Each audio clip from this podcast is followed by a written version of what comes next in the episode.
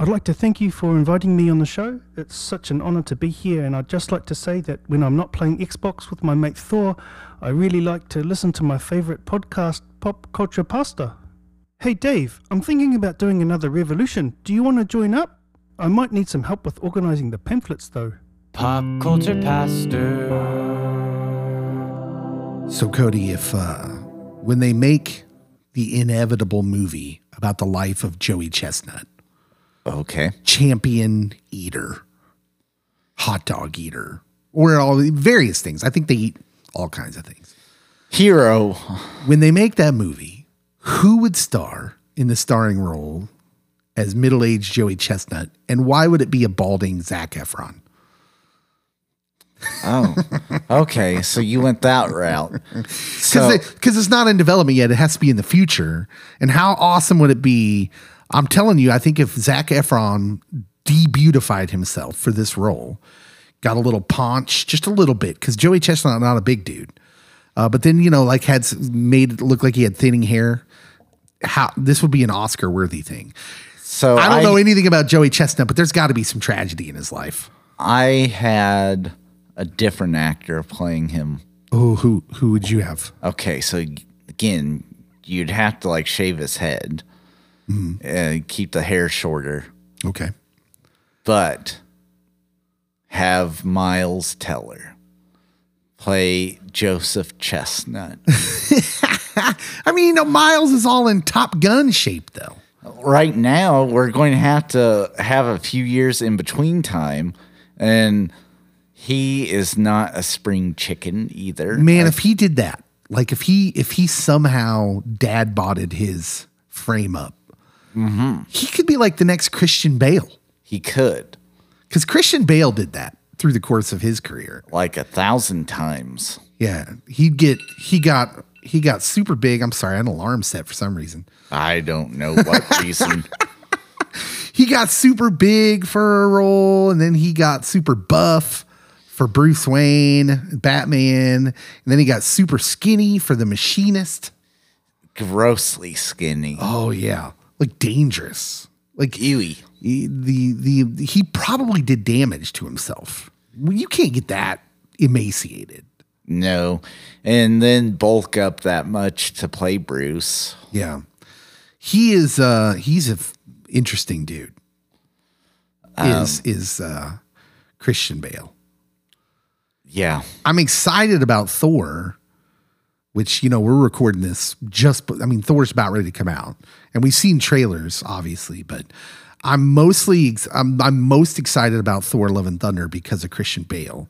Because while I think he's a little unhinged, um, I also recognize that you can't take your eyes off him on screen. Mm-hmm.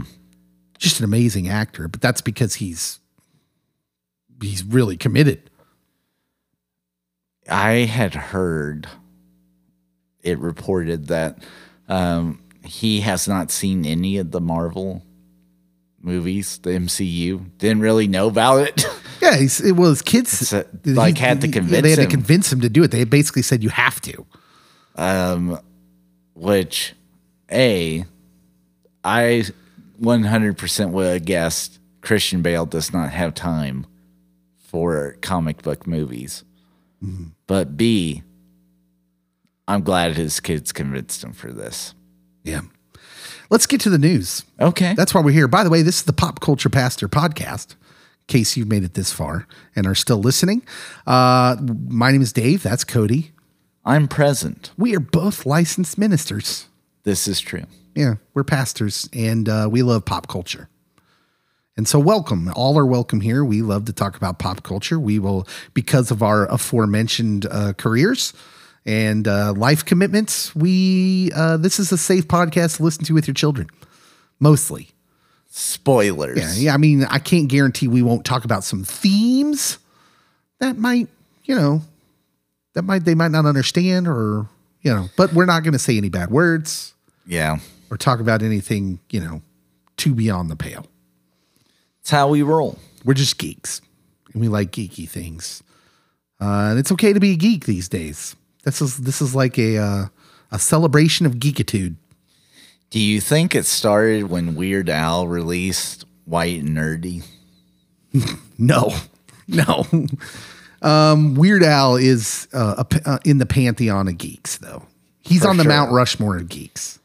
I- Mount Ge- Mount Geekmore, if you will. I feel it started to gain some traction after that song was released. Well, that's in your head. Maybe I just was more accepting of myself after that song. Oh man, something happened though. Because here's the thing: if let's delve into geek history for a minute. Uh, I grew up on comic books. I was an only child, son of a single mother who worked a lot, and comic books and TV and movies were like my companion, constant companion. And comic books, collecting comic books was not cool Not cool, man. when I was growing up. Back in the 80s, you were not considered cool. Nowadays, you know, kids reading graphic novels, whatever, like it's cool now because of the movies. You know, these are billion dollar movies that are made from these stories. Uh, but uh, back then, going to the comic shop and that stuff, that was not considered cool. But man, it was where I found my home, my place. And I just loved going to the comic book shop and picking up all the issues of the new stuff I wanted, and looking through the old ones. And and uh, at some point in my lifetime, though, they started making these movies that I only dreamed of them making when I read them. Read the comics back when I was a kid, and now we're in the day and age we're living to we're living in today, and where all of this is huge business. Like we even millions of people even collect Funkos, which are basically like little bobblehead dolls made from geek characters. Television, Exactly. film, comics. Yeah. Wrestling. What a time to be alive for geeks. This is We treasure this. We treasure this time the along best with of all of you. times, the worst of times. That was mostly the best of times. We'll name it and claim it. All right, let's get to the news. Um, listen, as far as sequels go, when you when you get to the sequel in space, that's usually a sure sign that you've reached the point of no return. Like I, I immediately think of like the Friday the Thirteenth in space. I don't even remember what that one was called. Oh, yeah. Insanity. Um, the most recent Fast and Furious movie We should do a rewatch of that. had a space like segment. That's unbelievable. Why are there? Why is there even talk of making more? Once you hit that, you, there should be no more. Well, this next one's the last one. And also, Mm-hmm. supposedly, Sure, it is. um, they're uh, bringing back um, what's his name's character, um Paul Walker, Paul Walker's but character. he's dead. Yes, but they'll use his brother in CGI. That's Supposedly. ah, that's gross. Rumors. I don't like that. I'm with the people who are like not so sure about stuff like that. Yeah. Uh, it's one thing to do it with like Mark Hamill and Luke Skywalker on the Mandalorian, like that. That's all well and good. But once you're dealing with like, if you said to do that with T'Challa, the Black Panther, and Chadwick Boseman, mm, no, no thanks, man. That's weird. I don't like that. I, again, don't know. This is coming from someone who badly wishes we had more T'Challa in the MCU. But at the Yeah. same time, yeah. Some people get really worked up about that. On Twitter, there is a large fight happening on Twitter currently uh, with people who are upset and angry that they won't recast T'Challa and are upset and angry that it's rumored that Shuri's going to be the Black Panther in the new movie coming out. And I'm just like, I'm a, I'm the guy on the sidelines who's like, I, I don't understand how people get so worked up about it. Why are you so angry about it? I'm a comic book geek, so yeah. Do I wish we would have gotten more T'Challa in the MCU? Sure. Am I mad that Shuri's going to be the Black Panther in the movie? No, I'm a comic book geek. Um, I was going to say, like, even if you're a fan of the movie, T'Challa doesn't start off as the Black Panther. It's his dad. Yeah. And so, um, yeah, passing the mantle down, I think is fine. Yeah, I think it's just we don't know how, we don't know how to under uh, we don't know how to process our our sadness. This is true. Yeah, Chadwick, we miss Chadwick. Uh, anyways, I I brought up the space theme because we're kind of all over the place uh, today. Uh, audiences increasingly happy to to walk past their own logic. They are now clamoring for something new from one Mr. Nicolas Cage. Okay. And this is this is it's uh, it's a cage essence, if you will. We're in the middle of it. Uh, there has been some rumbling. Face Off 2 is already happening. That's confirmed. It's happening. That is something that is absolutely happening with Cage's return. But Michael Bay has another idea. Uh, he has something in mind for The Rock 2. And it's all gotten people talking about, well, do we need a Comic Con Air 2? First of all, the answer to that question is always yes. Yes. We need Nick Cage with the flowing mullet. Maybe one of the best gifts ever made. Yes. Uh, we need Con Air too. Simon West, the director of the original Con Air, pitched this idea for a potential Con Air 2 during an interview with Screen Daily. He said, quote, I would do if do it if it was completely turned on its head. Con Air in space. A studio version where they're all robots, or the convicts are reanimated as super convicts, or the good guys are bad guys and the bad guys are good guys. Something shocking. If it was clever writing, it could work. End quote. So I'm here for Cage in space. Like you can How have How could you not be? you could have Con Air 2, you can have another national treasure where this time the treasure's on the moon. That's why we went to the moon. Yes, yes, yes. And so more Nick Cage in space. We just need Nick Cage sequels, all of them having to do with space. yes. So, Moonstruck, yes. Cher in Nick Cage in space. uh, Gone in 60 Seconds, although it would be a little derivative of the Fast and Furious one that just went to space. But it'd be so much better because Gone in 60 Seconds was better than Fast and Furious 1. Pig in space.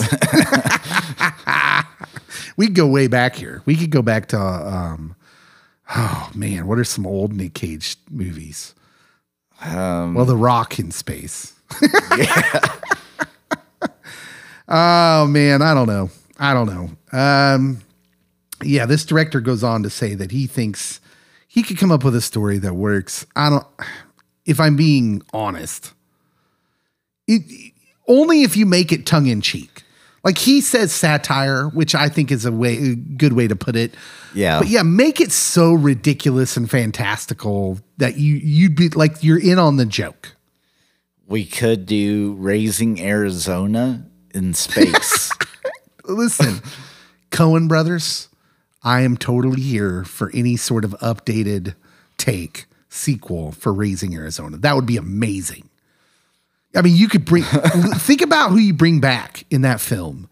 You, so Nick Cage and and Holly Hunter, whose child would now be fully grown and an adult, and then you could bring back John Goodman and the other guy who's in well a lot of the Nick Cage movies. Actually, he's in The Rock.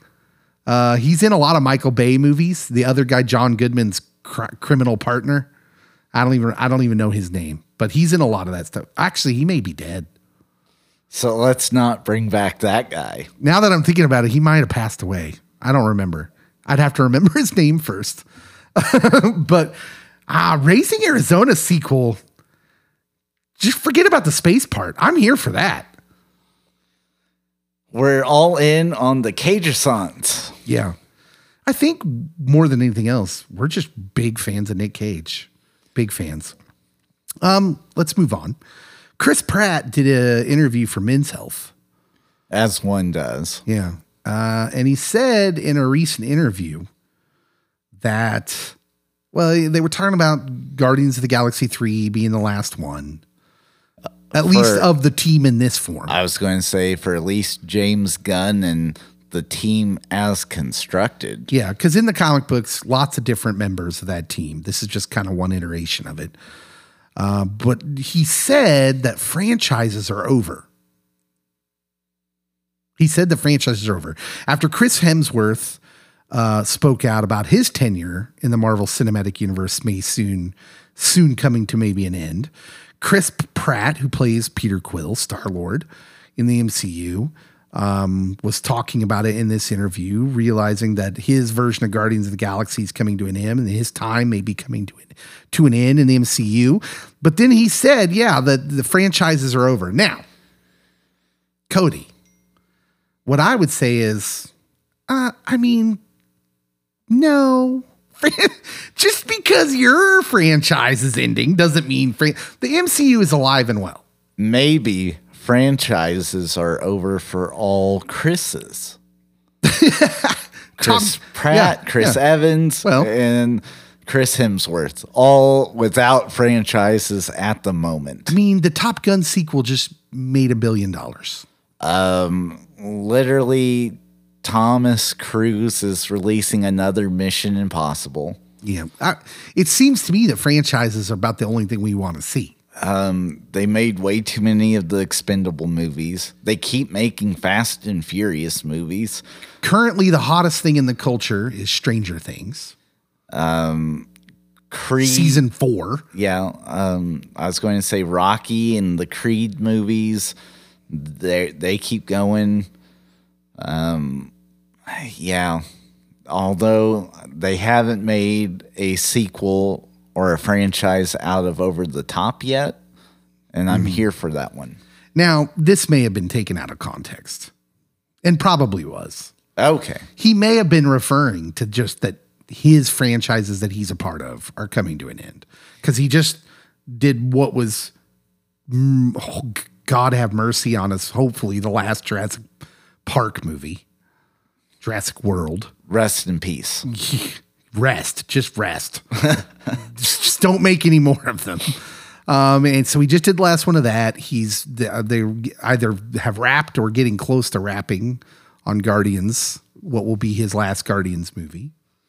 Yeah, Because I don't think he's under contract for Marvel for anything more. But he will come. Like, listen, they're all building. The MC is building towards this Secret Wars. That's the next big connecting event that they they seem to be building towards. So he'll probably make at least a cameo or two here and there. I'm really hoping they do go to Secret Wars. Oh, you don't have to hope. That's that's a that's a sure bet, right? because Cody happens to have a graded first edition of comic one of Secret Wars. As usual, Cody's only interested in his financial investment in his geekitude. Um, yeah. That's yeah. I told you that's the one you want to get graded. I was in on that yeah. decision. It's an 8.6 if you are looking. Yeah. Uh, the next news item is uh, in a in a Delaware mall. They were uh, is at the Concord Mall in Wilmington. Oh. Wilmington, Delaware, and a uh, there was something behind a wall. There was a sealed off area behind a wall that was forgotten as the mall was getting renovated, and so a curious contractor uh, opened a locked door that nobody went in, and and what he found shocked him. Um, it was a vintage Burger King. Everything was perfectly preserved. They just they just like walled it up. Um, This is amazing. Retro wall decor, wooden booths, old soda machines straight out of the 80s. Apparently, the restaurant opened in 1987 during the glory days. Uh, and 13 years ago, the restaurant closed and was sealed off behind a wall. And they went back there. Now people are asking for tours. This is all because of Y2K. Do they? They should reopen it and then they could make the food that they used to make at Burger King back in the 80s when it was good. Um, literally, if I was Burger King, I would say, we will buy this space, we will open it back up, and we're keeping everything as is. Yeah. This goes hand in hand with my Taco Bell retro idea. It does. Let me ask a serious question. Am I just getting old? Am I just getting grumpy old man? Or does all fast food not taste nearly as good as when we were kids? Well, I blame the trans fat craze where we had to cut everything out. Yeah, was that it? That they just don't make it in like the the real good tasting fats anymore? Yeah. Is that is that the reason? Because McDonald's fries, I mean, there's tons of stuff that just doesn't it doesn't taste as good as it used to taste. Um, And you think I would have stopped eating at those places, but I I didn't. no, and you shouldn't. You don't change. I mean, I probably should. but serious. So you're saying that no, it's not. I'm not just being grumpy old man. No, um, and I mean like Wendy's changed not only their salt, but they changed like how their fries were made and all the good starchy stuff they have changed. Yeah. How dare they? I'm gonna get a T-shirt, specially made that just says "Ask me about my Taco Bell retro idea." I just like having excuses to talk about it, but I'm not gonna talk about it. If it. you had the shirt, then you could tag Taco Bell on Twitter, Facebook, and Instagram. I have tagged them everywhere. And Keep doing it. I literally everyone I tell this idea to thinks it's a can't miss idea. And Taco Bell just will not bite. They will not bite on my idea. oh, I don't even want to make money off it. I don't even want to be the guy that owns it or anything. Just do it. And, and I'll just take credit for the idea. That's enough for me. I mean, we live in a virtue signaling world. I would definitely just take the credit for it and that'll be enough. or Just give me all the Taco Bell retro gear swag. Yeah, I was going to say give Dave all the shirts and hats his heart desires and like 50% off whenever he visits a Taco Bell retro. And make it close enough that I can actually go to one. Please. Yeah, not like LA. LA doesn't deserve a Taco Bell retro. They don't want the old stuff. Ew, They want all the newfangled tofu burritos. that's nasty. I know you California people. I just want the old fashioned. Give me a Bell beefer. Give me the old. That's right. Taco Bell used to have a taco burger called the Bell beefer. Give me an extreme nachos. Give me a chilito. oh, Just not now. Not in the middle of summer. Nobody wants a chilito right now. yeah, this it has potential. Okay. Uh, next news item, Cody. I have a theory that on any sort of talk about a remake or a sequel way down the line, so like we just talked about Top Gun, we just alluded to Top Gun. Uh, the people who are attached or were attached to the old version, who who say they're down the quickest, are usually the most desperate. They're usually the ones that be like, "Oh, my career, I got I got nothing going on." So yes, I'm all for that. I would say in most cases, yes. Yeah, it's like um, Because Ghostbusters. for years Dan Aykroyd was clamoring for the Ghostbusters sequel. Yes, and Bill Murray's like, yeah, can't be bo- bothered for this. because Bill Murray had a flourishing career and Dan Aykroyd did not. Uh, the reason I mention that is because um, apparently there's a Who's the Boss sequel series in the works. Now, you're never sure of whether it's a real thing that's happening or whether the desperate stars of the old show have have actually started the chatter. And in this case, I'm talking about Tony Danza to some extent, and maybe to a larger extent, Alyssa Milano. For a while, Tony Danza was like a substitute teacher. Yeah. See, Tony seemed it seemed to be that Tony Danza was quite content to live his life. Because um, yeah, you you remember a few years back there were articles about him being a teacher and he looked happy. Now, Alyssa Milano, on the other hand, let's talk about Alyssa Milano for a second. Regardless of her politics, the fact that she's still a name that people know because she's really outspoken on Twitter when she doesn't really have to be just screams i just need to be relevant to people Um, well, when you were on a hit show like Charmed, and we're in like one of the collect phone call commercials back in the late 90s, early aughts, you were at the top of the pinnacle of influence. And so it's hard to let go of that, Dave. look look i'm this is coming from someone like look i don't hate alyssa milano This is coming from someone who in middle school was just in love with Alyssa Milano, as most middle school boys around my time were. In the middle of the glory days of Who's the Boss, man, everyone, every boy was in love with Alyssa Milano. But do we need this? Do we need a Who's the Boss sequel? Um, in case you didn't know who the boss was, I guess It was Judith Light, the actress who played Angela, as Tony Danza called her, Angela, but it is Angela, the way he said it. Um, which, she was the boss.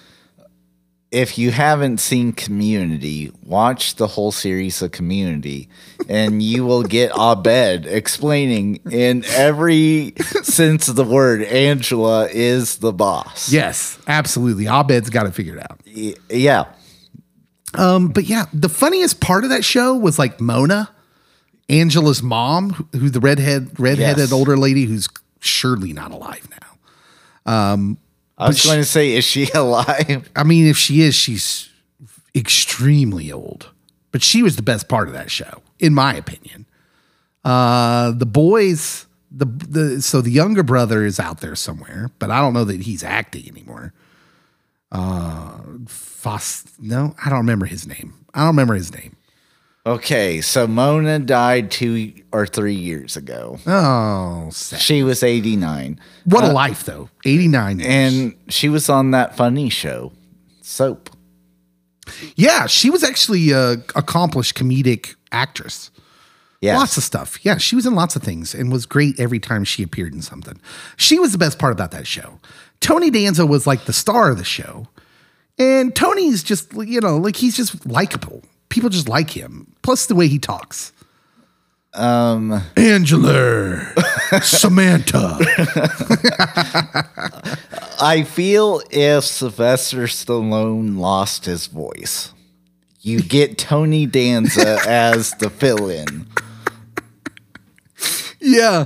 Yeah. Maybe. They're both from Philly, right? I believe- Well, Rocky's from Philly. I don't know if Sylvester Stallone was lived there. Um, and I know Tony Danza played for the Eagles. Wait, for in- real? In that one movie. I think, He didn't really play for the Eagles. I think he was a trash truck driver that then like got to become their kicker. you said that like Tony Danza was a member of the Philadelphia Eagles. He essentially was. All right. Okay. This is a good time to end this news segment. Hey, we're going to go out to the lobby, get ready to answer some of your listener questions. Meet us out there, shall you? Will you? Can you? Yes.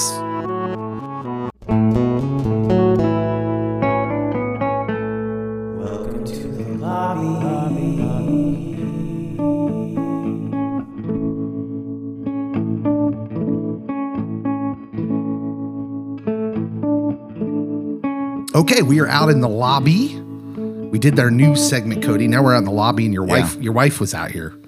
Which was a pleasant surprise. Yeah, just like last week, my wife was out in the lobby, just waiting for us. Very nice. Leah, welcome. Hi, How how are you? I'm well. How are you? I'm very good. Leah is Cody's wife. This feels awesome. It does. Yeah, just feels right. Um, this is the place where we come and get our snacks and answer listener questions, and so we're just gonna we're gonna get right down to that. the The first question comes from Kyle Kessinger. Uh, from from I, I think I've been saying he's from Lawrence, but I actually think he's from he lives in maybe Tonganoxie. Okay, that's a ways away. I looked on his Facebook and I thought, oh, he doesn't he doesn't live in Lawrence anymore. Uh, but anyways, he says a while back, Barstool Sports posted their top five greatest TV theme songs. Oh, their their top five was Cheers, The Fresh Prince of Bel Air, Scrubs, Full House, and Family Matters. Okay, I agree with at least three of them. He says he goes on to say any list like this that does not include Night Court, Dukes of Hazzard, or Magnum PI is invalid. What are your top five? Top five TV theme songs. Night Court was catchy. It was. I don't know if it'd be in my top five. I don't know. I mean, but I respect Kyle's opinion. I do too. Um, so I'll stick with Scrubs.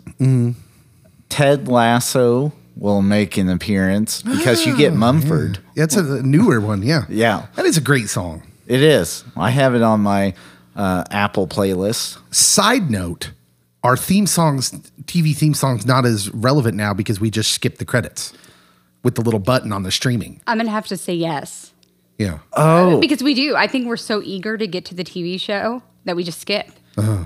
okay. I will point out that there's another new show that makes me watch the credits because it's such a good intro, mm. and that will be Peacemaker. Oh Cody's love of Peacemaker returns to the pod. You It haven't does. talked about that in a, in a while. Oh, I'm so excited for if and when season two comes out. Yeah. I still haven't watched season one. I'm When- planning on it. When you watch season one, you will hear the theme song and be like, "This is a great song to go with this intro dance." I need a good uh, a good time period to binge it. I don't, I don't think I'm interested in just piece watching it, like t- you know, once every once in a while. I think I need to binge it. Did you watch it with him, Leah, or no? You're shaking your head. I did not love it.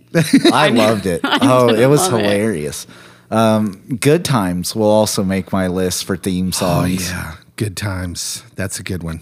Um, Have you, is that So five? I, I, I got 4 i I'm pretty sure. Um, Maybe another one will come to you if we. If we'll we go cheers. I'll cheers. put cheers up Yeah. I think Cheers definitely deserves. So that's five. to be in the top five. That was one they got right. Leah, do you have a? Do you have like just? It doesn't have to be five. What are your What are your Mount Rushmore of TV theme songs? Cheers is my number one because that's on Cheers is on my bucket list for a reason, but which we'll save that for another day. Cheers is number one. Mm-hmm. Um, is it Community? Oh, Community has a Yes. great one. That's really catchy. It is. It's Yeah. phenomenal. Um, Do we know who sings that? That's a real Oh, song. I do. I have Oh, it. He's gonna look it up. You keep Of cour- going. He, he does. He does this to me all the time. We we go back and forth about music. Cody likes to make up his own words Uh-huh. to songs. It's great. um, I you know I'm going to struggle on this. I'm just I don't know. I mean, the 88. Okay. yeah. Well, you know, I find you're either someone that's like really into the theme in the beginning, or it just doesn't. That's not. It just you're not as into that. I don't know because I can remember even in the old stuff like Cheers, people used to go crazy. I remember when I was a kid, you heard the Hill Street Blues theme on the radio. Mm-hmm. Yeah. they would play do do do do. I mean, it was very elevatory music. You know, looking back on it now, I wouldn't put it in my top five, but it was good. I mean, on our oldies station in town, you hear the Sanford and Son theme song for uh, like the uh, swap and talk hour. Man, I think the Sanford and Son theme has to be in my top 5 yeah. That one's so good. You you used to hear Greatest American Hero theme on the radio a lot. Um, I mean, everyone knows the Beverly Hillbillies. Yeah, not, Yeah. not not my top five. Not my favorite. Here's here's my favorite. Cheers, which you mentioned. Um, man, I hadn't thought about Ted Lasso, but that's good. What about the the show we're actually going to talk about later, Stranger Things? Yeah. I think that theme's fantastic in a retro sort of EDM sort Yes. of way. I like a, I like a good score. Like you know, I, words aren't necessary for Yeah, me. yeah, me either. The Game of Thrones theme was Mm-hmm. really really good. Although it depends on how you're judging it, but maybe the most iconic theme would be The Office. I was gonna say The Office. Yeah, yeah, that's that's like the one all the kids play on the piano when Yeah. they start learning to play piano now. They'll they'll play the theme from The Office. Kyle's right. Dukes of Hazzard, even though it hasn't held up over time, uh, people love the Dukes of Hazzard theme. I mean, Waylon Jennings. Yeah. Yeah.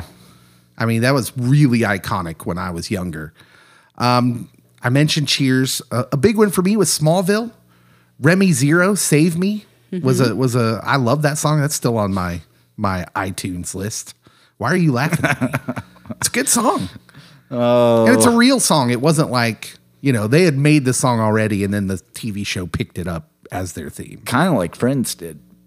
Yeah, Friends. I mean, if we're being honest, the Friends theme, the song, probably should be mentioned when you're talking about an all time list. It's just it got so played out. Oh, yeah. It's Yes. annoying to me now. Yeah, I don't. I I that I skip those.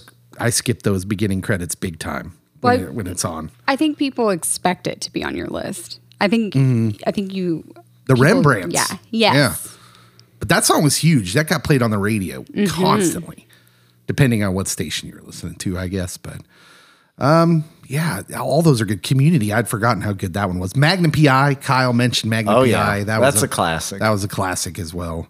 Uh, but there were a lot of those kind without words, like Mm-hmm. Leah's saying. Um, I, I can still hum the Airwolf theme.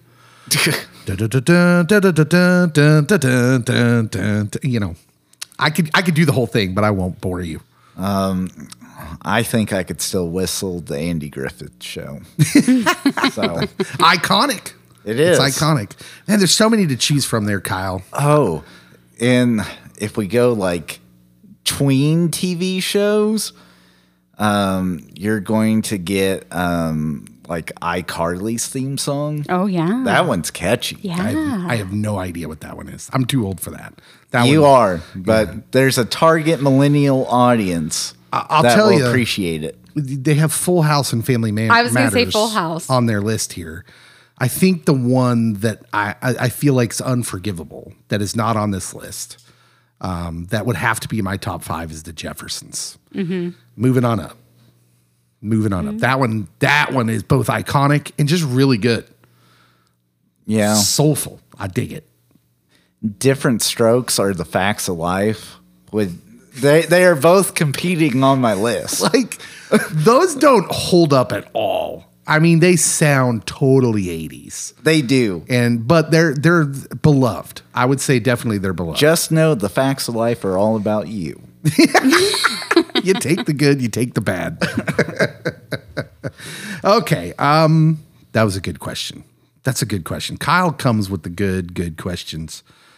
Uh, Scott Patrick Dillon, our friend Scott Patrick Dillon, he asks, and I believe this is in reference to Reva on the new uh, oh, the new Kenobi series. Have you watched that? Okay. Yeah. What event would cause you to turn to the dark side and betray the Jedi Order? And who would be your Obi Wan? so, what event would cause you to turn the dark side, and who would you be seeking to pay for it? Or is or is that not what he's asking? Maybe Obi Wan is. Uh, I don't know. I think he's saying that who would you be seeking out, looking for? Like, because Reva spends the first mini episodes like. So I to took find his Kenobi. question to be more like if you go all Darth Vader, who is going to be your mentor that you have turned against? Oh yeah, yeah, yeah, yeah. Okay, right. So it's not a Reva; it's a it's an Anakin question. Th- Okay, that's the way I took it, but I could be way off. um, yeah. Well, I just thought of Reva because well, the writing wasn't good for her character. So the first few episodes, she's all about finding Kenobi, and then when, and then when she makes the heel turn, it's all about Anakin. Yes. because she's not a well written character. But let's not talk about that now. um, yeah, you're probably right. He probably means Anakin. So in this case, what event would cause you to turn to the dark side and betray the Jedi Order? And who in your life would be your Obi Wan? And the moment that Jar Jar Binks shows up on the scene, I have gone to the dark side. Well, let's be really clear. Um, from the beginning, Obi Wan is very annoyed by Jar Jar in episode Yes. one. he doesn't want any part of Jar Jar. Qui Gon's the one who's like, you know, all guru y and uh, patience, Padawan.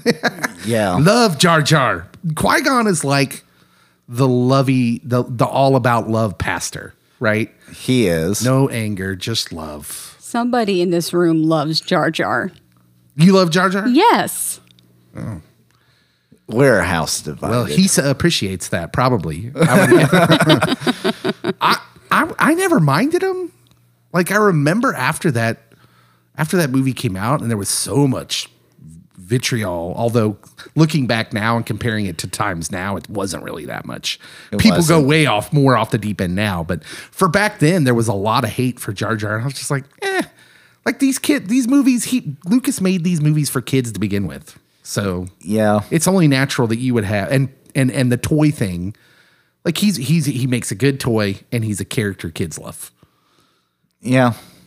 So- Although he's he's a caricature of him of just a whole bunch of different things. Yeah. yeah So leah what would, do you have an answer for this Leah's not going to the dark side. Yeah, it'd be really hard. She is Yoda. I think um, this is like the Jedi Order is really comparable to Christianity, in my opinion. Oh yeah. Um, and the reasoning that I would that I would be turned to the dark side might be like a really relevant reason. Like the Jedi ref- it, throughout the course of the prequels, you find a Jedi Order that is very kind of almost obtuse. Mm-hmm. They're like, don't get emotionally involved. Like, and Anakin, I think actually the hidden secret of the Star Wars Skywalker story is that Anakin actually kind of bit that where he was right. Yeah. That, that that the Jedi being, and I think that's explored a little bit in the Kenobi series, where Kenobi actually loves Anakin. He's still reaching out for him, right? I think I think the the mistake the Jedi make is that they're unwilling to love. Now I've heard people say um, it's just that they can't form attachments, right? They- but I'm like, no, form attachments, love people, yeah. err on the side of love. And I mean the Jedi Order is very pious. Yeah, yeah, they're very pharisaical. Yeah, I'm not for it. So I again would be going little Annie out there. And who would be my Obi Wan? It'd probably be Mace Windu. I don't like his attitude. I just don't like the way he talks to Anakin. I'm probably going after old man Yoda.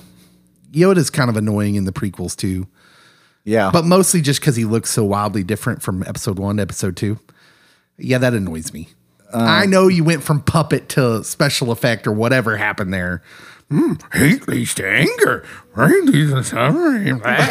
he didn't even look like any kind of Yoda we'd seen before. which I I'm still angry about it. completely do love the fact that he got annoyed with Luke so much. He's like, I'm going to die. No more questions. yeah. yep, yep. Sleep, sleep. I must. sleep. I must. That sound. That's. I feel like that way with my children all the time. All right. Do we have uh, any more? Any more answers? Any more? No. No. Okay. I'm out. Let's just wrap up this uh, this segment of the lobby. Cody, I'm gonna go talk to Sam. Okay. To the geek phone Geek before we talk about Stranger Things. Geek phone. All right, I'm here with Sam. Uh, Sam, how are you doing, buddy?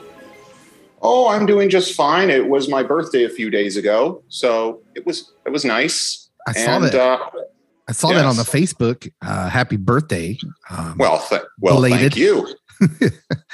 um, we're talking about Stranger Things this week. Are you a fan of Stranger? Oh yes, I oh yes, I've watched all the previous seasons. I'm still in the middle of this one, but I've but I am way very familiar here with everything about this wonderfully crafted series.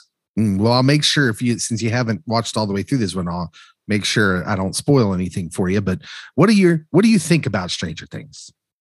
It is a nostalgia trip back into a time when we when retro was cool and videos were abundant and we always and people always gathered more together instead of just on a screen and such. Mhm. It harkens back to an age of that was the 80s that may be a little bit cheesy now, but still has so many moments that are just impossible not to like.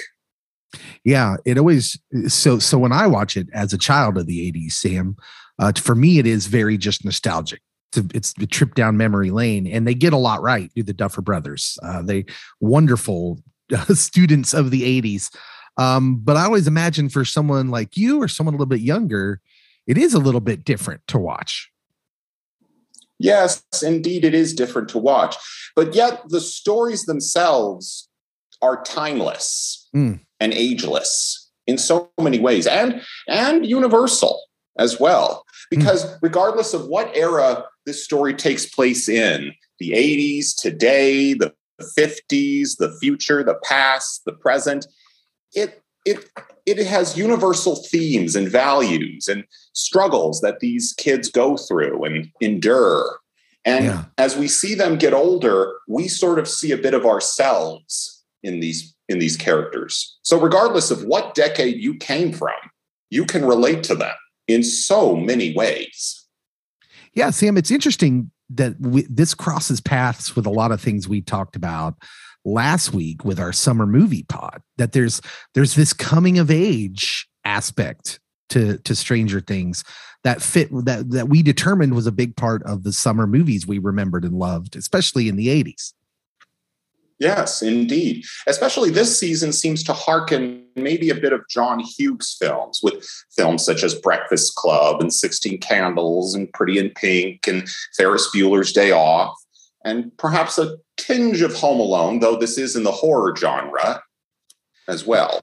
Yeah, as the kids get older on Stranger Things, yeah, the the romance part of it starts to rear its head. And yeah, yeah, I can definitely see a lot of John Hughes. Yes, yes, indeed. I think, like John Hughes, the Duffer Brothers are able to really tap into the angst and the struggles of youth itself. And, what isn't it- means- Yeah, Yeah. isn't it amazing how they can do that, Sam, while telling you this kind of scary, supernatural, otherworldly story, and yet it's it's a very it's a very intimate story about Yeah. this group and their group of friends. Oh, indeed, indeed, without a shadow of doubt. See, the see the world, see the monsters in the film and the creatures that appear can also be a metaphor, if you will, or a manifestation of one's insecurities and Hmm. fears and doubts and struggles that they endure. Or the monster can represent insecurity, or the monster can represent uncertainty Depression. Depression or struggle or triumph or anger Mm. or anger or de- despair or or even triumph if you want I think I think what I hear you saying is it's kind of like a modern day parable. yeah it's a modern day parable of our inner struggles and our Mhm. insecurities in a way and how and how sometimes and how it's interesting is that a lot of the monsters are hidden in the dark for most of the time in the show. They don't appear until a few minutes late until a few episodes later. But that is actually what makes it more brilliant because sometimes it's what you don't see that is more frightening than what you do see. Sometimes it is the mystery that is more terrifying than the reveal Yeah, absolutely, Sam. And that works such it, it's such a good parable uh, slash metaphor for someone struggling with depression, where it's it's often unseen to a lot of the people around them. Uh, it's why we have such a hard time. Um, you know, when someone's struggling that with the people around them often have a hard time even diagnosing that they were going through something. Yes. And it's also interesting is that is that when it comes to these films, it took me a while to try to figure out why do people like these dread, these things about dread and bleakness in their films? Why are people so craving for these kinds of things? And then it occurred to me a lot of people are drawn to that kind of bleakness. Mm. They love the idea of uncertainty of venturing into that unknown landscape. Though dreadful, still they are curious of not knowing what is going to happen next. They love that. They love that. And it is a thrill for them. And that was really indicative of this kind of entertainment in the 80s, where you had the group of kids who go on an adventure, like take the Goonies, which is at, at heart very lighthearted. It's a very lighthearted adventure, but it has real stakes. They're being hunted by real murderous criminals who want to catch them and do bad things to them. Um, and so, so even even in that, we did we liked, and for whatever reason in the '80s, we like seeing kids go through dread. I don't know what that was about, but Yes. And speaking of dread, have you ever seen The Thing, first of all? uh, yes, I have. It's been a while. Yeah, well, Stranger Things, of course, obviously borrows heavily a lot from from that when it comes to the creature design.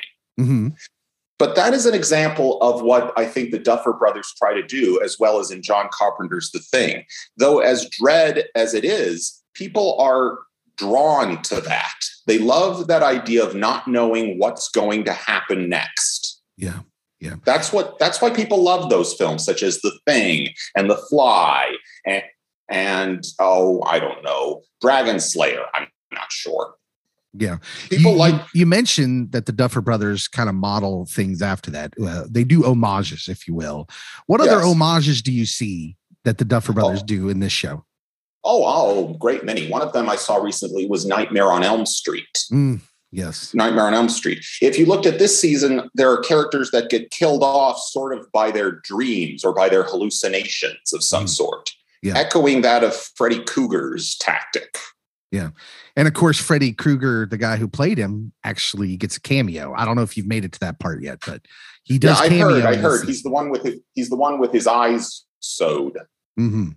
He's the one with his eyes sewed. But but you can tell the Duffer Brothers borrowed heavily from 80s slasher films in this season, especially in especially Nightmare on Elm Street, Mhm. and the idea of of how sometimes the enemy is within you, sort Yeah. of. Yeah.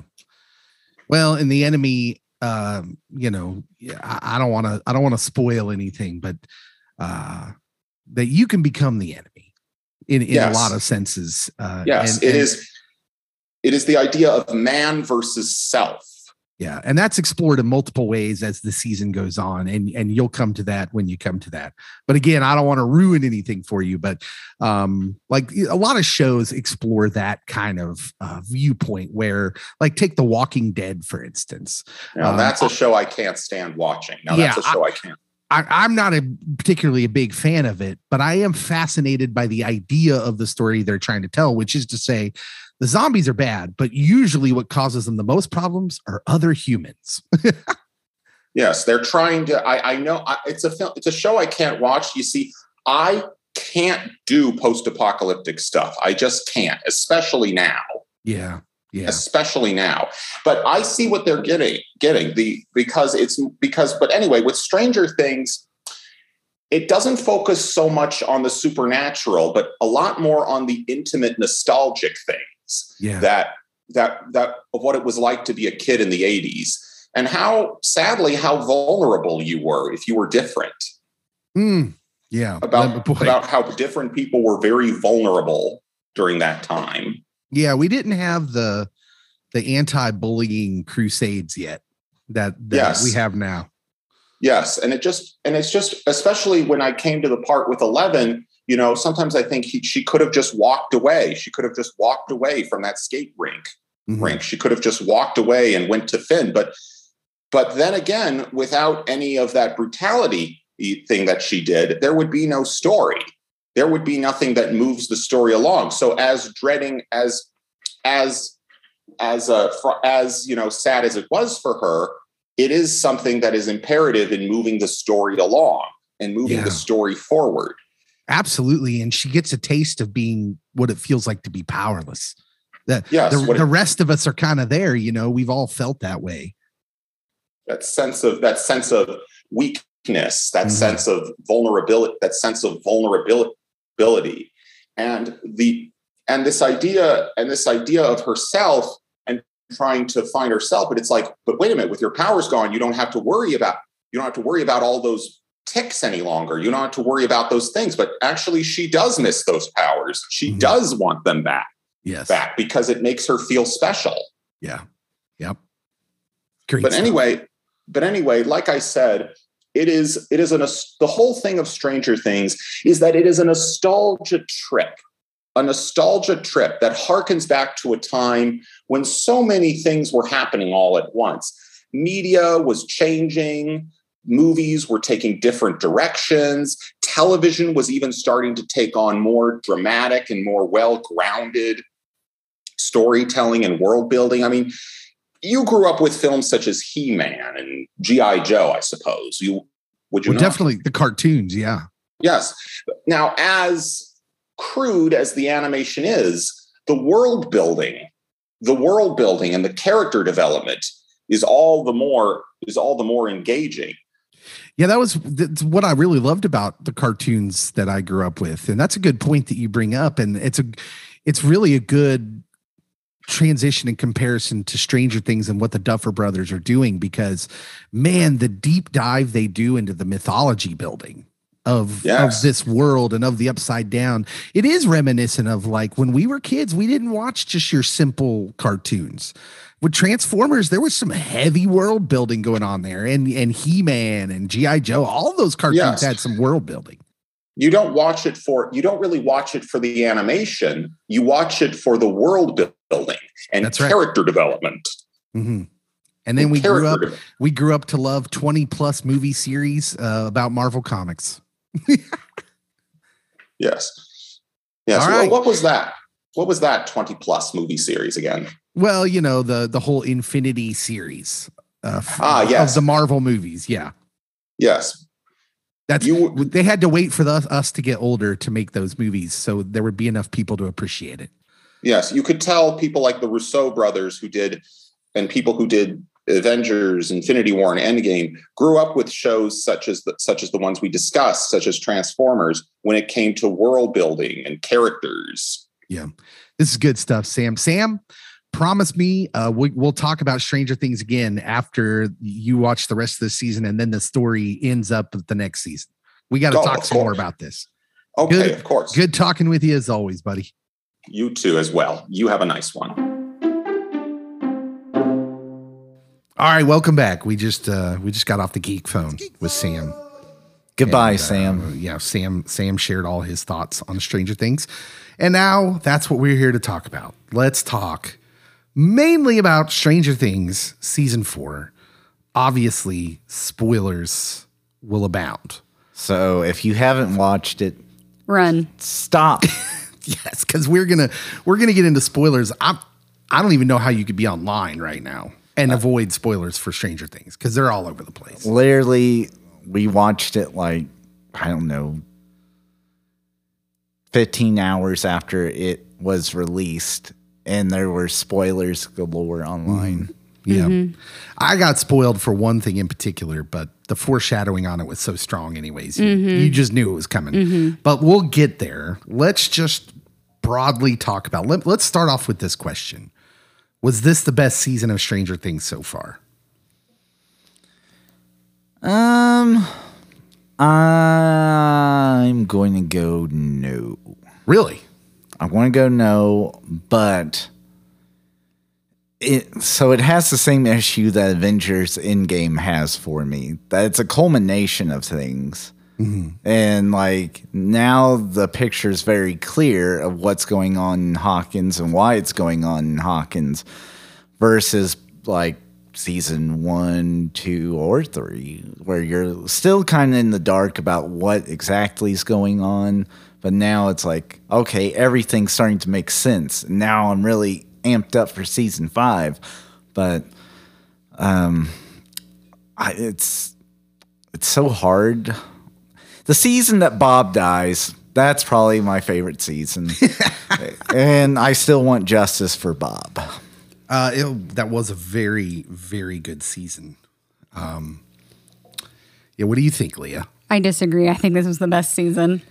Yeah, I'm gonna agree with Leah. Do you have a do, do you do you have a reason why? Do would you like to refute anything specific Cody said? I'm here to facilitate marital stress. I I feel like this is was a setup for something bigger. Yeah. I I feel like it's bigger than Vecna. I, I feel like he's just a setup for something much larger. Um, I think it's set up for bigger um, character. I'm trying to think of the right word I'm trying to say here. I don't Well, know. I just think it. There's. I ahead. think I think what you're trying to say is that there's deeper mythological mytho- Yes. myth, mythology building here. So before the kids, the characters have been just like caught in the wave. yes. Whereas now we're getting to see why the waves exist. Like there's so much deeper mythology building here, but along with all the other things that make Stranger Things great. Like I do think this is the best season, and I think that for a lot of real practical reasons. One, I think it's the scariest season. Uh, the, the the stakes seemed higher, which is weird because people are dying in every season. But this one, they're dying in grotesque, brutal ways that I'm still kind of surprised they show on screen. Like I, th- from that first kill with uh, with Chrissy. Chrissy. Oh my goodness! I mean, I literally had a vocal reaction. I was like, "Oh, oh!" Yeah. and it was it was so it was scarier. Uh, I just felt like it was just more intense, and yet it doesn't lose the charm of the just the whole vibe of the show. the comedy aspects of it of how the kids interact with each other and relate to each other and then just the camaraderie they still have like that Yes. cast is even when they've added new parts to it so steve's friend uh, at the family video that they added last year. Robin. robin. Um, i'm terrible with names as anyone who Maya this Hawke. podcast knows. I know she's yeah ethan hawke and uma thurman's daughter. Um, but yeah, even the characters they've added in previous seasons, and uh, you know Lucas's sister, uh, Erica. Erica. Yeah, You can't spell, Spell America, America without Erica. they're so even in that groove now, and such a part of the group. Uh, it's just great. Murray, Murray's a hero of mine, really. Clearly, the shirt. Cody is wearing a Murray Bauman's Karate Club T-shirt. I am. As one does. it's perfect. It's absolutely perfect. Um, but yeah, I think this was the best season. Just on a, it was more epic, while not losing the small charm No. of Stranger. Yeah, I agree. So I guess another issue I do have with it is there wasn't enough, I guess, main people dying for me because literally n- there really was no loss in this season. how dare you, sir? that Yeah. wasn't Take it dare back. you, so sir? if you ignore what happened this season Boo this man. I know. go from the end of season three to the end to jump immediately to the very end of the season, you had the same group of people. I mean, yes, there was someone that was added that was a beloved character, but he was a mist. Here today, gone tomorrow.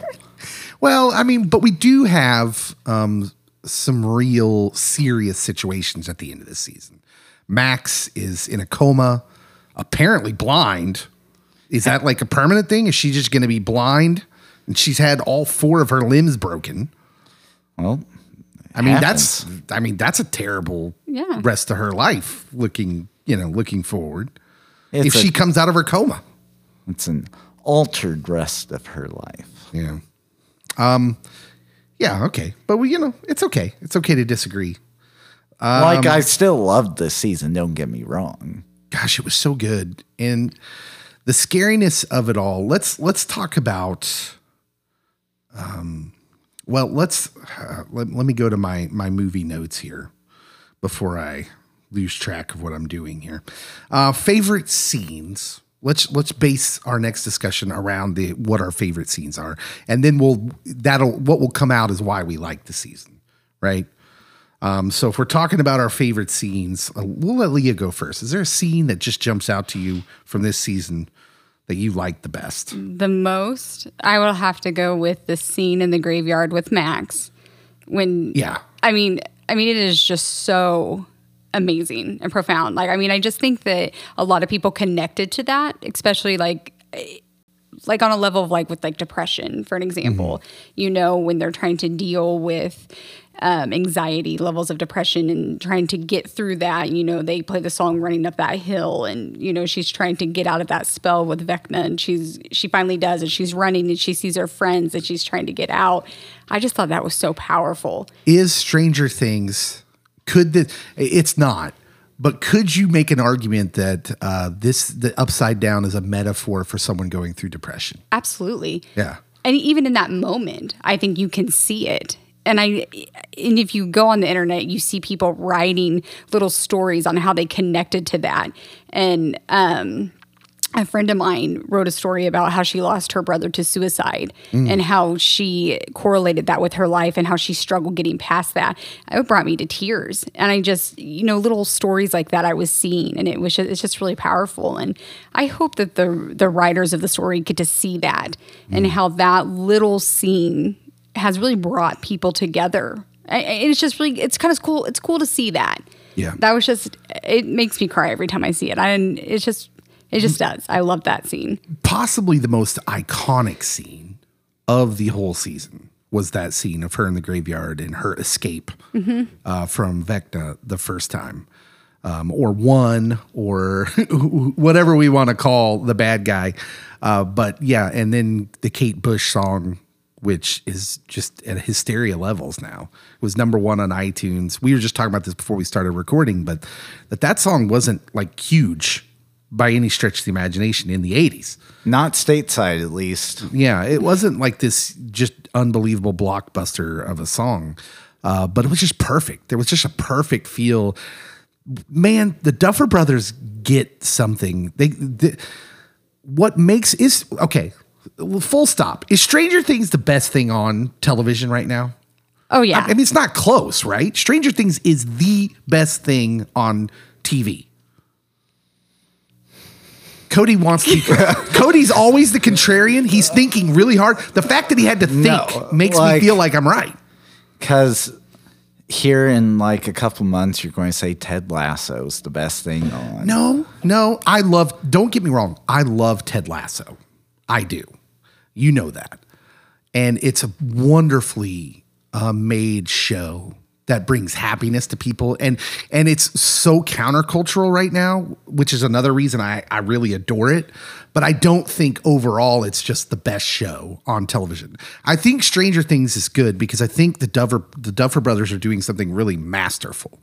Okay, so they're like they're giving you a slice of nostalgia with the 80s thing. And while they're doing it, they're parroting, parodying, satirizing, whatever we want to say, 80s entertainment. Mm-hmm. So, like, they're doing a very good job of giving us all these like 80s tropes where they're kind of in on the joke. You got the kids being chased by something trying to kill them, and th- there's all the 80s movie and entertainment tropes. But then at the same time, they're doing it better than the eight movies in the Yes. 80s did. They're doing it better, and they're giving you like this. They're, they're just doing it so well. They're making this 80s, like, let's just take the songs Separate Ways by Journey at the point it's in in the music, uh, in the movie. Master of Puppets from Metallica. Uh, what they do so well is integrate this music into the characters and then the characters themselves. Okay, so the core group of kids that Cody's mad that none of them are dead. Cody. Well, oh, you could have um, Winona Ryder kick the can, I Yeah, guess. this is true. Uh, the the core group of kids, you got uh, Dustin, Mike, Will, and Lucas, and then they've kind of added Max. Um, Eleven's I'm eleven. I'm not including Eleven because No. she's special. Yeah. Uh, but Max, and now I would also include Steve and Nancy and uh, Robin, and then Jonathan. But Jonathan felt like kind of removed of, Yeah. from this season in, in in a little way. But those are the core group. Now the characters around them. This is what the Duffer Brothers are masters at. They're real. Like we, if you were an '80s kid, you knew an Argyle. Yeah. You knew an Eddie. The thing that the reason Eddie is so such a beloved character is because I knew Eddie. I knew several Eddies uh-huh. that were this dude. And part of what makes I think is so people talk about the the scene in the graveyard being the iconic scene. For me, the iconic scene, the part where I literally got up out of my chair and started yelling, was when Eddie plays the guitar solo mm-hmm. on top of his mobile home in the upside down. Master of Puppets is playing. So first of all, Doug Metallica, early mm-hmm. Metallica, and Eddie was the, the kind of guy who was into Metallica. I had friends that were this guy. They they loved early Metallica. They loved that kind of rock. They loved D and D. They were just that dude. And when he got up there, I think one of the most truest character moments of any television character ever was the Duffer Brothers understanding that he wasn't going to cut off that guitar solo early. Uh-uh. That that dude, that guy, Eddie plays every last note of that guitar solo for, with no regard to his own safety because Right. you just gotta. You just gotta.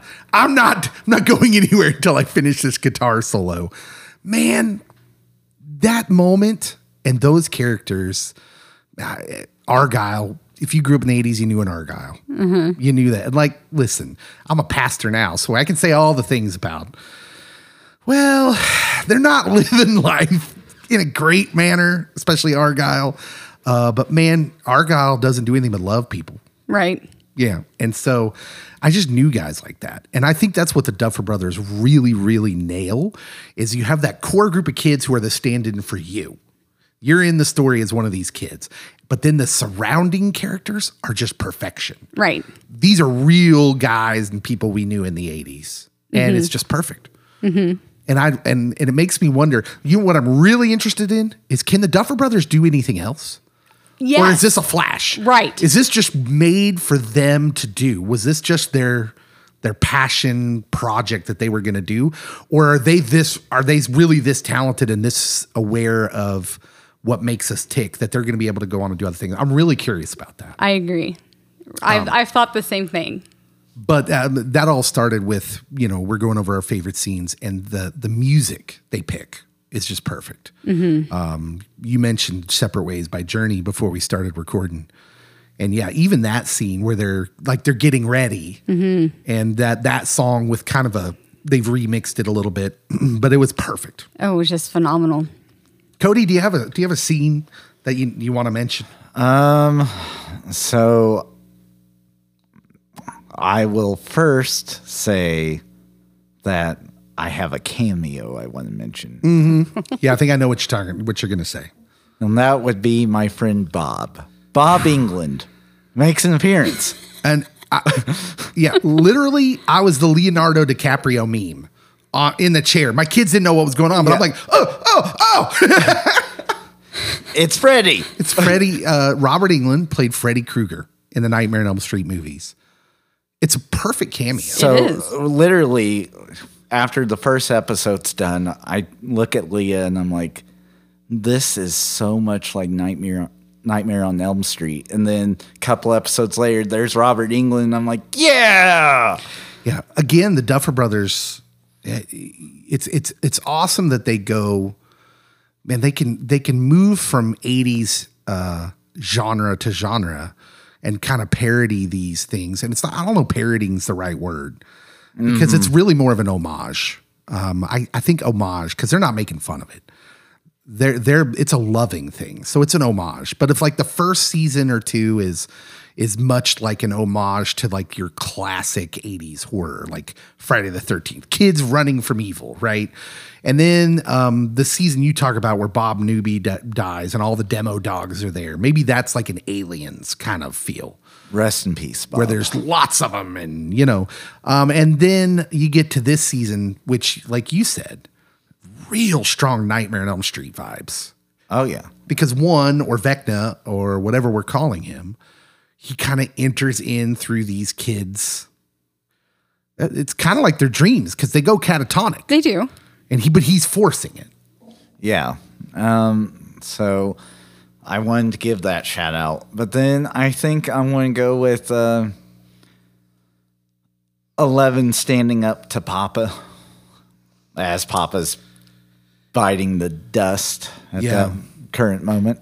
So um, there was a lot of built up emotions and uh, built up drama between her and Papa and like all the flashbacks you get to see why she's the way she is what really is motivating papa in doing what he's doing and then he has this moment of hey kind of forgive me no i'm not doing it i'm walking on That's a real human thing, though, isn't it? Oh, yeah. Where, Oh, yeah. Where oftentimes we let people off the hook when they're dying, um, and and there's a discussion to be had whether that's fair to you, whether or whether it's the right thing to do. Like, is it okay? because like pastoral cody says well you should be nice yeah, you want to forgive. As Yeah. pastors, we're like, yeah, for forgiving. But on the other hand, Papa's being selfish in that moment. He's totally being selfish.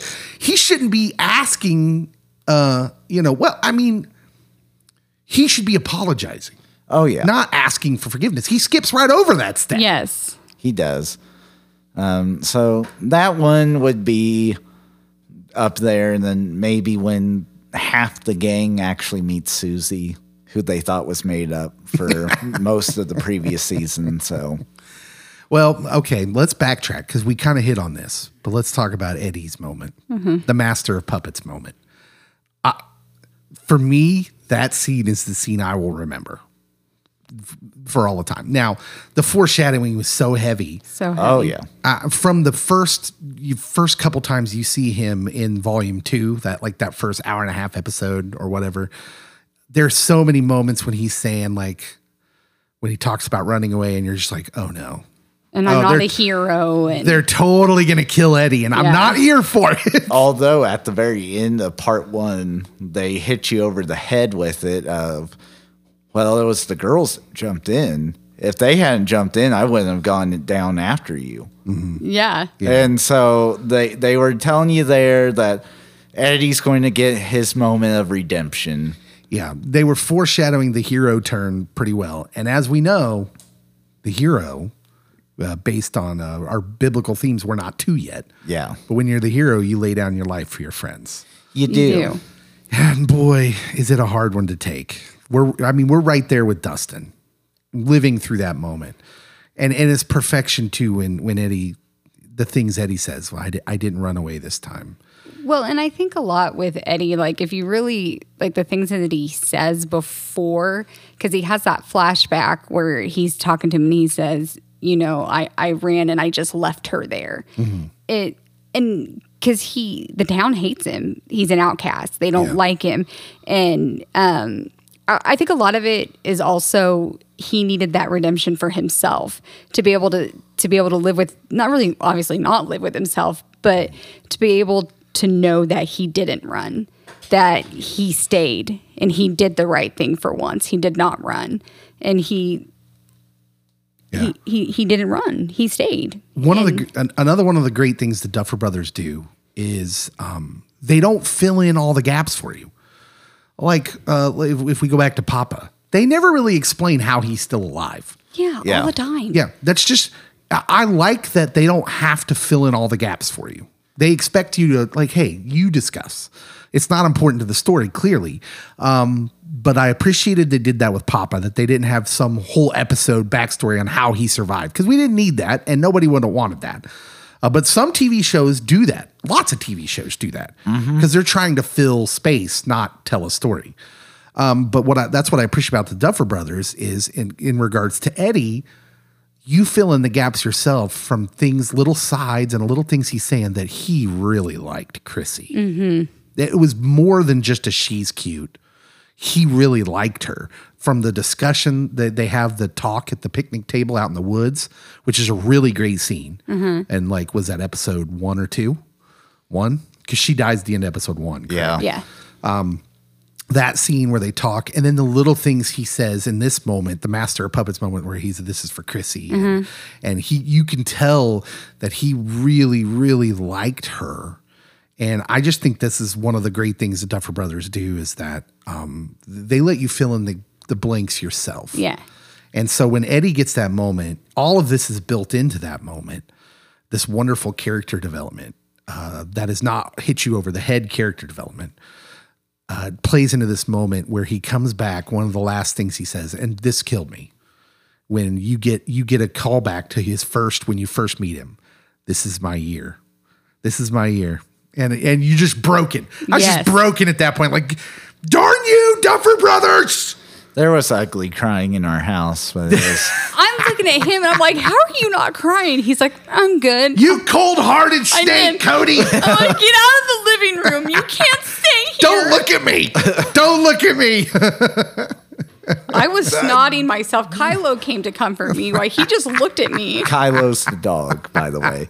Um, but there, there were scenes that I thought were more heart wrenching, and there were scenes that made me furious in this uh, season, and I, Well, it- no, no, well, let's- deservingly so. let's talk about, uh, let's go on to another scene. Why don't you? Because I, think you may, so I think we've talked about that scene sufficiently. Let's go on to maybe a scene like, how about that scene where Max gives herself up to Vecna and Lucas is the one there? How about that guy's acting? Caleb McLaughlin? Isn't that his name? Yeah, That whole scene was intense. I, I wept during that scene as well. she did. I did not, but I was close.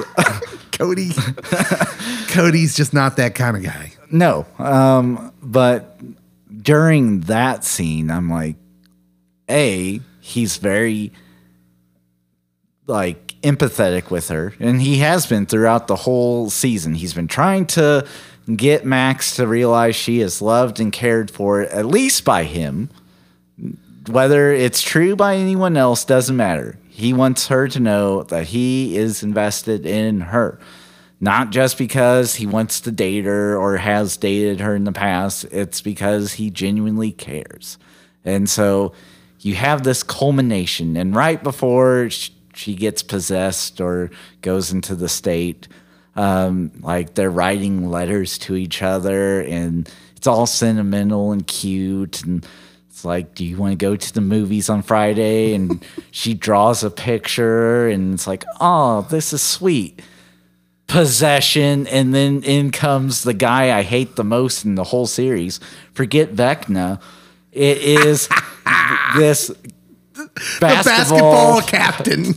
senior basketball player who I refuse to acknowledge his name, but he does a really good job of being a heel. We don't speak names in our home.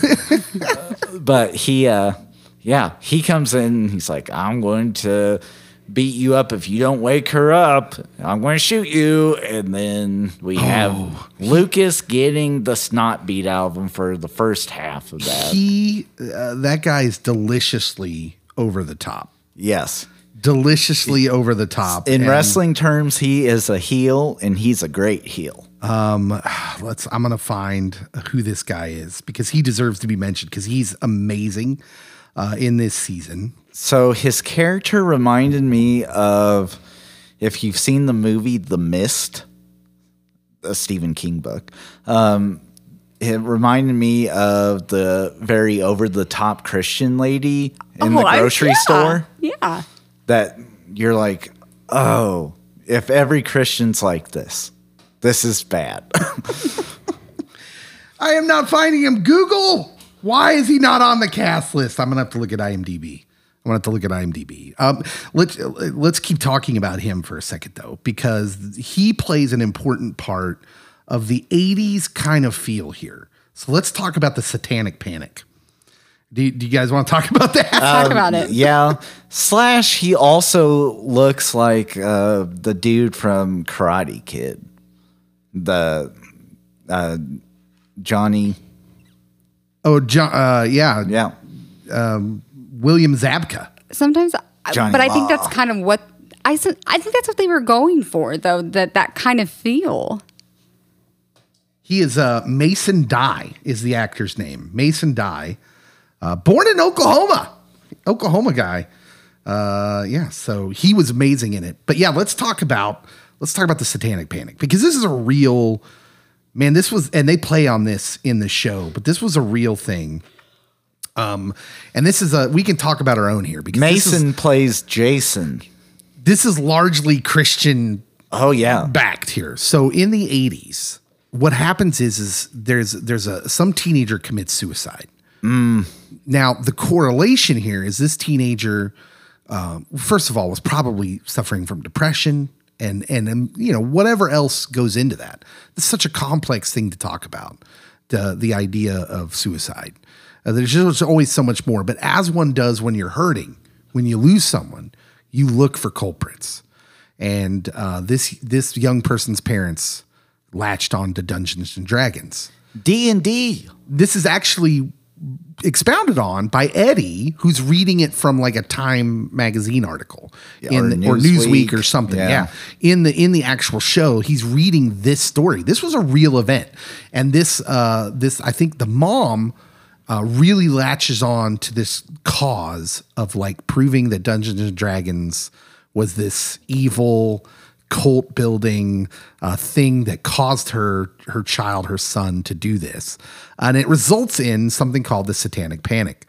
Now this is played on throughout the course of the season of stranger things. Like the whole this mason Dye's character of jason kind of leads the charge of like this overreaction He's a zealot. but it works. Zealotry, right? We'll Yeah. get back to this in biblical themes, but they go over the top because it's and it's forgivable. You understand it's over the top because they're living through something really extreme. Um, so you get it. Now, the people in the '80s, um, only the parent of the kid had the excuse of living through something very extreme. Everyone else who latches onto this and causes and and lives in you know causes this satanic panic. But this was a real thing that happened because I know when I was a kid, even as a non-church going kid, you heard all the stories. All the satanic cults were out there and they were going to get you. Um, not only that, but there's a reference made to at the very end of the last episode of this season as Hawkins being the doorway, the gateway to hell. Mm-hmm. This was also a big 80s thing. There's actually a town outside of Lawrence, Kansas, where I grew up. Stull. Yeah, you shouldn't have mentioned it. that poor that poor town is almost abandoned because kids would come there and Oh, like, yeah. you know oh, hang out at their graveyard. No, that was still like ongoing discussions Yeah. while we were in high school. I did a paper on it in college. Yeah. but, th- but that was a real thing. Yeah. We there were that was what everyone said was that this town was the gate was a gateway to hell. Was one of the seven. Yeah, which is a funny number. I was like, why would it be seven? Should be six. That's a biblical number. like that's the number of completion. You know, it's God's number. Yeah. Um, but this was a real thing, and I remember hearing about this a lot, and it was just something people were afraid of in the '80s, randomly. Yeah. And But we're not Like- really anymore. That's not really a thing. mob mob mentality definitely plays a factor. And i mean you see it within other movements within the 80s and I, if you look at eddie's character like he's hitting like all the this kid is evil incarnate with his listening to iron Ma- maiden and dio and metallica and then playing D and D, having long hair and using pot. Oh my goodness, this kid. he he is every Christian mom's worst nightmare. Well, they do a great job of kind of putting this into the series.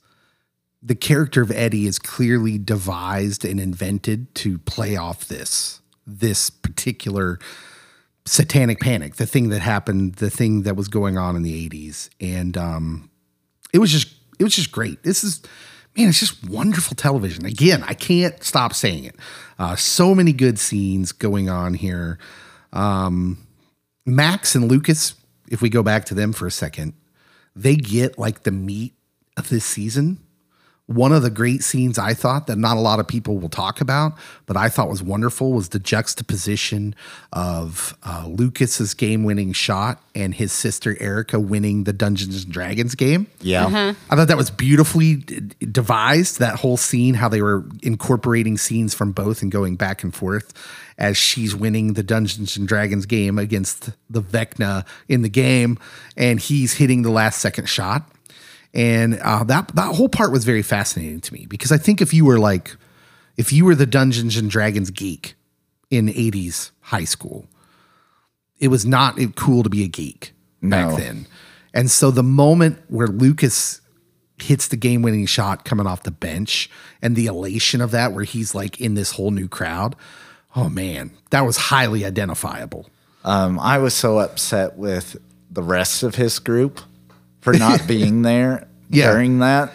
Yeah, they were very, but, but they haven't, the Duffer Brothers haven't shied away from showing Mike and uh, some of the groups like selfishness in that way. Oh yeah, Yeah. And I, you see Mike's selfishness um, in season two, especially like when Max first joins the group and they're going trick or treating. He's upset Max is a part of it, and it's like, how dare you guys ruin this fun outing? It's supposed to be a guys thing, and yeah, get rid of Mike. Well, no, no. So Mike goes through. Mike is such an afterthought in this season, but even he gets this wonderful little character arc that's kind of in the background until Although- until the very end when Will is the the impetus for him to like realize, hey, this is your place in our group. You're the leader, which means you got to turn away from being about yourself, which he kind of is because he's immature and young. Um, like early on in this season, I thought he was super selfish. Oh yeah, he was. anytime he's talking about 11 it's all about well sh- your superpowers and you'll get them back and uh, you know, I, I love your superpowers. And it's all about her being something important and not about her as a person. you are young enough, Cody, to to live in the movement that came after what we lived at the tail end of, which was that boys didn't recognize weakness still. Mm-hmm. Like you're young enough to get a little bit of this like idea where men don't have to have a stiff upper lip, you know, mm. rub some dirt on it, you know, when you get hurt. I Like, don't have to go all John Rambo 24 7. Mike is a perfect representation of a boy growing up in the 80s because what he's doing is he's running away from conflict. He doesn't want to show vulnerability. And so he's being all about himself. Well, everything will be fine. She'll get her powers back. Uh, she'll come back to me. You know, Is- he basically says that. In the end, he's just so afraid of losing 11, of him, her finding out that she's weak and not needing him. That's his big fear. He's afraid to be vulnerable. He's an L7 weenie. Cody's harsh. Dad. He is very harsh. I think he his character growth through the whole Yeah. series or season was very very good. I I thought he did. I Well- thought he had a lot of growth, and I thought it was really And it was interesting to he's selfish. watch. I, I think because it was in the background too, it was perfect. Because now I think the next season, you're going to see like him come back to the forefront and be a real leader, Yes. a more mature, uh, I understands what's important, is not running away from making himself vulnerable, Mike. Um, so I, I I dug um, the Lucas uh, and Erica scene. I dug the Max scene. There's just so many good character moments in the middle of what was like probably the most intense season from start to finish of Stranger Things. Although Totally. I think I might have enjoyed the the older group more than the young original group. They get a lot to do They do. in this one. And frankly, if there's not a spinoff of Steve and Robin in various odd jobs moving forward, what are we even doing here? I need like Yeah. almost a sitcom like show of Steve and Robin in lower stakes, uh-huh. where it's not life or death, where they're just working, you know, at the blockbuster. yeah, I um, need They're that funny show. together. Oh, they're amazing. I'm good with Justin Argyle show. Would someone give Joe Keery a, a, a show? Please? I know he's hysterical, He's he's amazing as Steve Harrington, and I'm just going to champion Joe. and I'm really glad they didn't kill him off like they planned on. This is high praise from an '80s kid, Uh, uh, but I've said before I'm not really a purist.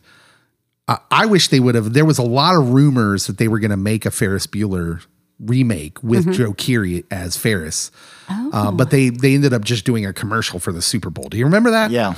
and I'm still I'm still here for it, even though he's probably too old now. Uh, I'm still like I thought that would have been amazing. I think Joe Keery should be a star. I just dig him. Make it happen. Yeah. Um. Any other scenes that I missed that we missed here? I'm trying to think. Um, Were there any scenes that could have been better that didn't that didn't quite land with you?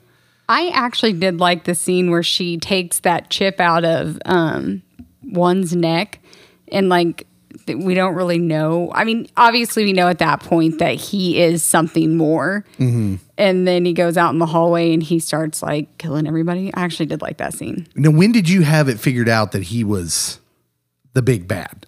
I didn't know he was the big bad. I just knew he was something more by then. because it, it for me it was probably the second episode he appears in and i don't know mm-hmm. whether that's probably around four or 5 mm-hmm. episodes somewhere in there uh, of this season but i was like oh yeah this guy there's something more to him and and before that last episode of the first volume where you find out all everything about him i was like yeah this guy is bad news I just didn't like the creeper vibe he was giving off because like he kept like being like I, I always thought you would be beside me. I'm like, what are you implying? She's just a baby. I don't like yeah. that. I do love it when uh, these filmmakers and showmakers uh, build scenes. They show you scenes where when you go back and see it. So like when when Nancy is seeing his memories and sees the young boy walking into the house with his family when he's just the boy, you notice how downtrodden he is and like you've seen all those scenes. We watched all those scenes, and I love how it's you're so when the the couple walks in and they're beaming, you're just naturally drawn to them. Yeah. But when when they replay it later through Nancy's point of view, and you're looking at the kid, you're like, oh, how did I miss that? Right. Clearly, this kid was should have been. We should have noticed this. yeah I love it when when showmakers and filmmakers do that uh, because it's just it's just really brilliant in my opinion filmmaking. Um, there wasn't many scenes that didn't land for me. I could have done with less Murray and Yuri, if I'm being honest. that, that got a little old for me. In part two, I'm yeah, like, especially in that two hour one. Yeah, we have beat this horse to death a few times. Yeah, and I love Murray. Yuri, eh, I could do without seeing much more Yuri. Yuri at first, because he would do like these awful jokes. I'm like, you're amazing. but then they overdid it.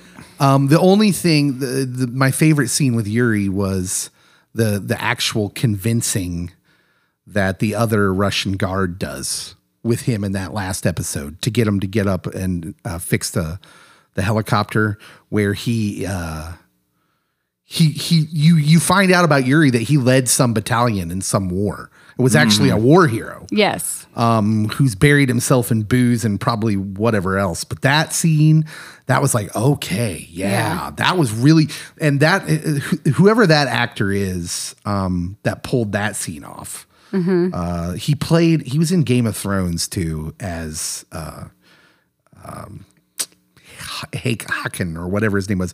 Tom Woloshchicha. Loshchicha. I don't know. He played Dimitri Exactly how you say it. he was wonderful in that scene with Yuri. I mean, that guy just has like a, a great vibe, anyways. He just he could play those characters that, you, they're like smoldering just behind the eyes. he has that that that effect, and uh, that was great. So that scene with Yuri, great. I love that. Most of the other stuff with Yuri, uh, didn't need it. Okay, so I'm going to be cold again. Oh, big surprise. Let's hear it. Um, for See- a scene that didn't land, All right. I really didn't care that Eleven and Max had in the hospital. Like that scene was useless to me. Like, okay, why are we doing this? Like, The, you mean in the conclusion, basically? Mhm. Yeah, I'm like, okay, why are we going black around them when there's nothing happening with them? And she literally could have done something a minute earlier and Max would not have been dead. Like, there's so many things here. They they may have been guilty of emotional pandering in that moment. I can I can go down that road with you. yeah, Are you talking about when she hel- when she holds Max's hand? Are you talking about that? sure, why not? Because she's trying to reach Max. They're implying that she can't reach her. I don't know. Like that's what they're implying. She's uh, they're that she can't find her. I'm also going to agree with you. That's what they're implying. That they, she can't find still, her. It was a waste. And I waste think of time that and space. they're going to address that in season five. I think that's going to be a part of it. That she is going to try to find Max, and I think Max will develop powers. well. All right. I'm Uh, so the, we probably have a theories of where this is going section. there there was a moment there in this season where I thought we were going the Nightmare on Elm Street 3 Dream Warrior route. Where basically there's a there's there's a movie in the Nightmare on Elm Street series where the kids being chased by Freddy figure out that because it's happening in their dream state that they themselves can do amazing and incredible things and they start fighting back with like superhero like type powers. Yes. totally corny and very 80s, but it was one of my favorites of- Yeah. of the series. Uh-huh. And I thought that's where they were going. So yeah, let's let's come back to that in a come back to future pod after the next season because I could totally see them figuring out, hey, this is happening in a dream state, Mm-hmm. in the upside down, whatever it is. Maybe we have latent abilities that can can be accessed there. I dig that. Um, okay, let's move on. Biblical themes. I mean, uh, where do you even start? First of all, 11, called El, which is literally a Hebrew word for God. It is. I know it's short for 11. I know that's not where they're going with it, but she's like the sacrificial hero of the story. Time and overall. time again. the upside down itself is a literal and figurative reference to many things. Literally, uh, a Christian or a Jew would tell you that there is a, a, a seen world and an unseen world. And in that unseen world rests some pretty scary monsters Yep. that are working against your good. So there's that. In the figurative sense, the upside down represents that everything you think you know is flipped. Right? In that sense, we're living in, you know, the kingdom of God flips everything you think you know. So maybe we're already living in the upside down. Yeah, I mean, you could go all day with the upside down. I think the the idea of a mirror world where everything is flipped, just that there's a lot of biblical feeling there. Yeah. Um, and, you know, I'm not going to rule out that they might be very cognizant of knowing that El is a term for God. And that because literally everyone around El keeps saying, Oh, she's going to save the day. She's going to do this. She is amazing. Mm-hmm. Papa knows she can t- take down one, but she just needs more time. And it's like, okay, well, like she does things that are pretty cool, but literally she's had I don't know how many seasons to destroy this already. Well, and and I'm very curious about whether they're going to expand on where exactly does El send one? Because when we get the flashback of him getting there for the first time and he explains how he just explored, that place does not look like the upside down as we know it. In fact, it's implied that maybe he kind of makes it that. Um, and it's got a very like wherever he's sent, he's kind of it's a it's a very fallen angel vibe. And then he turns this place into hell, literally. Yeah. So there's some themes there that that I don't know. Maybe they won't go there. Maybe that is in their head. It'd be interesting to know if the Duffers were raised in Christian Catholic church or something, Catholic school, Yeah. Uh, um, because often kids that uh, that grow up in Catholic school, even if they grow up to be non-believers, but they're creatives, they often will tell stories like with that kind of vibe. I think a guy like Kevin Smith, who made the uh, movie Dogma, The guy that made Midnight Mass. yeah, like the even though they're not active believers, they like telling stories with that sort of mythos. Well, and they do tell Elle that if they do what they do to her, if she survives it, she'll come back stronger and more powerful. And you, her name meaning what it means. She conquered the grave. Yeah. Well, and in a very uh, just overall sense, the whole theme. Uh, let's take Eddie's death, the laying down of one's life for one's friends. Man, the, all any of that group are willing to do that, and you see that in Max and Eddie, and you see that in Bob Newby in the season before or two seasons before, where however long ago that was. this group of friends is ready to lay down their lives for I mean, Dustin was ready to do that for Eddie, but he got there too late. yeah. Um, Lucas was ready to do it for Max Mm-hmm. and nearly did. Mike's getting there. Mike's a work in progress, He is. evidently. So, He's he's our stand-in. We're all a work in progress. yes. Um, Any other biblical themes that I'm obvious ones that I'm not mentioning? I mean, like anything with the group of basketball players, Yeah, the zealotry. You you mentioned zealots zealots, um, over legalistic. Mm-hmm. Mm-hmm. and very pharisaical that in regards that this is the way it's going to be and you fall in line with this and you have to follow these orders and rules whether we follow them or not uh, because like they paint themselves to be great outstanding young people and they look down on eddie because of his illegal activity mm-hmm. before the d&d satanic craze happens but yet, after the game, where are they? They're having a cake party. And Yeah, they're not they're not living life great. no, No. But like, it's, it's it's a great picture of what zealotry does, what it leads to, because we can look at the basketball kids and the people of the town of Hawkins and say, hey, these aren't bad people.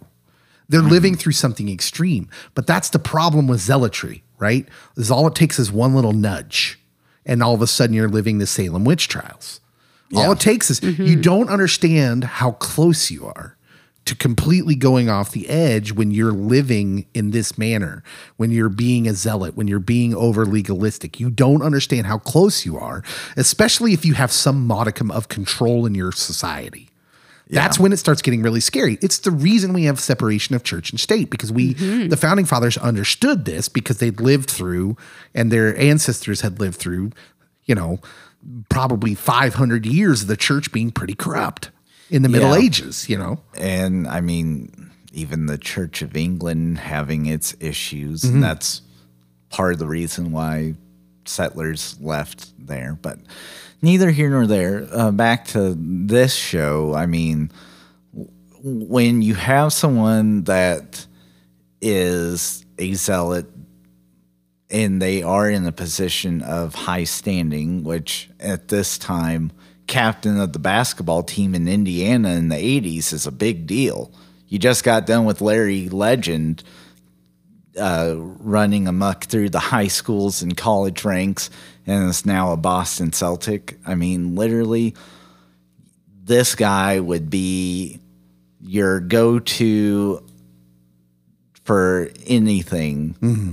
of power and like if you were a car salesman and you could get him to be on a billboard you're selling cars Yeah. But in this case his girlfriend gets killed in a very mysterious way and there's a group of people talking about it might be associated with D&D and he latches on to it it's all downhill It's not a thankful position position for him to be in as the actor because he's in kind of a thankless position because clearly to do what you want to do with the story to un- to show people because I think what the Duffer brothers are trying to show us in this in that storyline is something good to show us.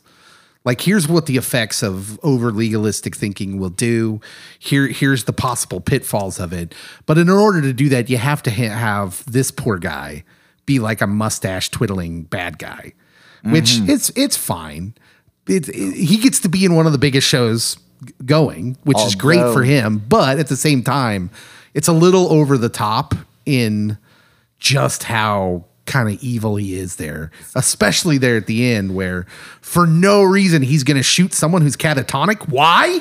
Yeah. Why is it important to wake her up? That that makes no sense. because it's cult activity and she could be summoning demons dave that's what's happening I I just don't think in order to to show us that story, he has to make some illogical decisions. I, so i have i guess some issue with just the fact that he overshadows vecna.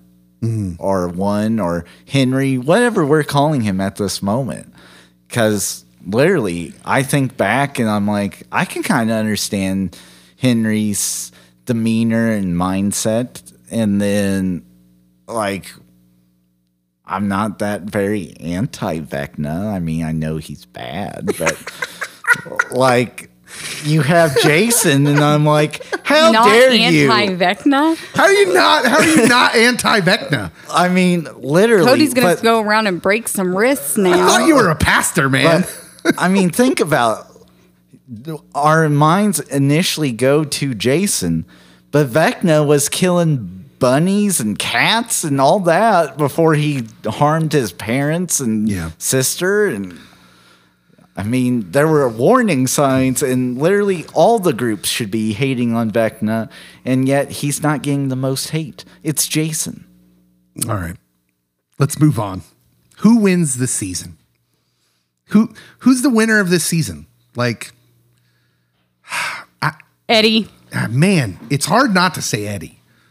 It is hard not to say Eddie. Um, He's just wonderful. Um, his name being Joseph Quinn is the actor, and he uh, is just amazing.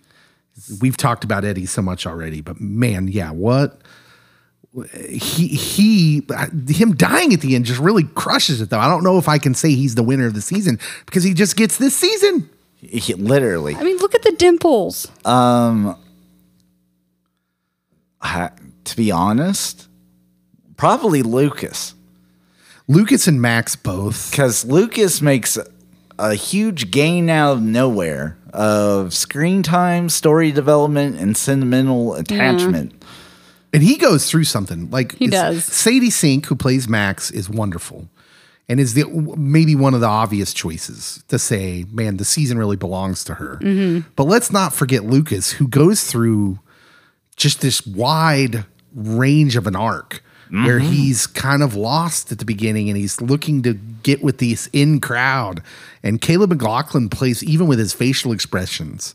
Uh, plays this so well of his trepidation of where he's at wanting to still be with his friends, but really trying to do something for their like it's clear his motives aren't just about him. He says that to me. He's like, look, we wanted to be come to high school and not have the same old thing happen to us. Yeah. And he's trying to make that happen through, you know, immature means. Which we, Single handedly we- trying to do this. which we can look at now by trying to be someone he's not. Although he might be really good at basketball. He might be. But being that guy is not him. Yeah. and he figures that out through the course of the season.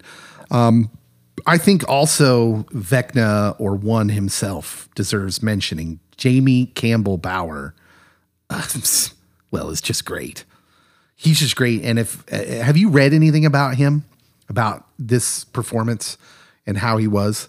So, like the voice of Vecna is really him. That's Really? his voice, which is if you if you put this side by side with him as the quote unquote fake orderly in in the flashback scenes with Eleven, uh, that voice, his real voice compared to that deep voice, the the Duffer Brothers said they don't even like they didn't understand where he was summoning it from. Um, So I had a friend that literally thought that they had uh, like mixed his voice with Robert Englund's voice to get that. yeah, nope, it's all him. It's his voice. It's a. and when I read that, I was like, "Wow, okay." That's impressive. this guy's uh, this guy's talented. He's wonderful, and even when he's in the suit, uh, even with his eyes covered up by those contacts that make it look like he doesn't have pupils, he's still communicating with his eyes when he's Yeah. talking as Vecna. I, I don't I don't know if people can appreciate how hard it is to actually convey emotion through the get up he's got on as Vecna. And especially in that last episode when he's interacting with Eleven and mm-hmm. Max and oh man, that was amazing. And then you get the flashback scenes where he's telling the story of him going to the upside down initially and he's just that guy we're going to talk about that guy after he wins an Oscar someday. Oscar. I think he's that good. I think he's uh, has to be up there for winning the season too. Um, yeah, as I said, a lot of your core guys they don't get a lot to do. They're kind of in the background. Steve, even though he's in it a lot uh, and has a great arc, um, he's not at the forefront. Robin gets more to do in this season, uh, but Mike's in the background. Dustin's kind of in the background. Nancy starts off slow, but then picks up some steam towards the end. Will, I thought Will gets a lot to do without saying much. What- I thought, I thought that was a very, um, I, I- I know we're pastors and there's gonna, you know, maybe there's some Christians who wouldn't want to talk about this, but clearly Will is is gay, Yeah. right? Is it? Yeah. Yeah. Yeah. they're they're- they're heavily implying that, and he's not. There there wasn't. I was really afraid there was going to be some ridiculous, over the top coming out scene, but they handled this great. They really did. and it's more realistic this way that he's really struggling internally Mm-hmm. with how am I going to reconcile my life, my friendships, my family with the things I'm feeling. And that turmoil plays out in, in a mostly wordless for him interaction with Jonathan when they're in the fast food, the pizza joint in the in the last couple episodes, Mm-hmm. which I thought was just very well done. It's very beautiful. well, Jonathan knows, and he knows who he has, his brother has feelings for. Because you pointed at me in the scene in the when they're in the van, and he's telling uh, Mike what to say or something to Elle, and Cody said that's how he feels for Mike, and Yeah. I'm like, oh yeah, you're right, and um, Jonathan's watching him in the review mirror at that point. And so Jonathan knows how he feels and who he feels that towards. Yeah. And so then they they end up at the restaurant. So he knows exactly what's going on. And he tells him I love you regardless. And and regardless of what you think of those feelings, what your opinion is on all that, I think we can all identify and look at that and like, hey, yeah, we felt like that for people. Mm-hmm. our- So there's a there's a highly these highly identifiable moments for us with Will, even if it's it's something, even if you think it's unidentifiable for you. The feeling itself is identifiable that he has a tremendous love for someone and feels like he can't tell anyone. And Well, that's and that's a very real thing. To have that person not love you back. Yeah. Not that way. Yeah. And you're coming to grips with that. Mm-hmm. I, I just thought all that was beautiful. And Noah Schnapp, uh, and there were a lot of articles out there that said that were people were mad that he doesn't get more. But I thought he did a, abundant work with. I, I thought it was very subtle, but it was just really, really good. I, think, he's, great. going at to get a huge role in this last season. I agree 100%. Yeah, we'll get back to that here in a minute. Um, okay. Any anyone I missed for wins the season? Is there anyone who unfortunately loses the season? I can go first because I have one right off the top of my head. I have one right off the top of my head too. I'm going to go with uh, Winona Ryder. I, that's who I was going to go I, with. Me too. This whole show, Joyce is the antithesis to what females get to do in these kind of stories usually. And then this season, it's reversed. She's just there to be the damsel in distress. She gets really no active part in the rescuing of Hopper. She's just kind of there to, to you know, like which is your your kind of tropish way to put a woman in this kind of story. The only misstep I really feel was with her character, and I felt bad for Winona Ryder in this season. Um, like maybe I'll throw in uh, Nancy's parents. Although the dad is great. I love Dad's the dad. Oh man, the dad is amazing and now- deserves recognition. His, now the his mom- one-liners are great. Now and that he's so terrible. What a terrible dad. now that the mom doesn't have Max's brother to lust after, she's I, I, she's kind of wasteful for yeah. me. She's definitely was this season. They're both throw. You're right. They're both throwaway characters. Uh, but in the little he got, boy, does Mike's dad really tell you a lot. He tells you he's an awful dad, first of all. And and secondly, um, it was highly entertaining and hilarious how ridiculously uncaring he is. I like when he tells me like, maybe you should arrest him and she gets so mad at the dad. I loved that part. I was laughing. Uh, Leah, was there anyone that you thought is kind of on the outs this season? They didn't get they didn't get their due. No, beyond what we mentioned. Yeah. Okay, let's wrap this up with this question: What do we think's coming in season five? A lot of rumors out there that said there was going to be a time jump There yeah.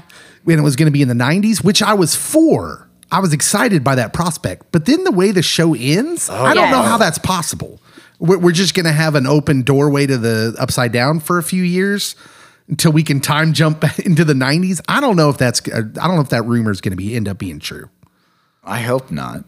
Um, I kind of do because I just want to see what the Duffer Brothers do with a 90s sensibility. But Like- like, like I just said, I don't think it makes sense now with the story. because then the whole world has to be at peril and Yeah. it has had to gone outside of Hawkins in that time period.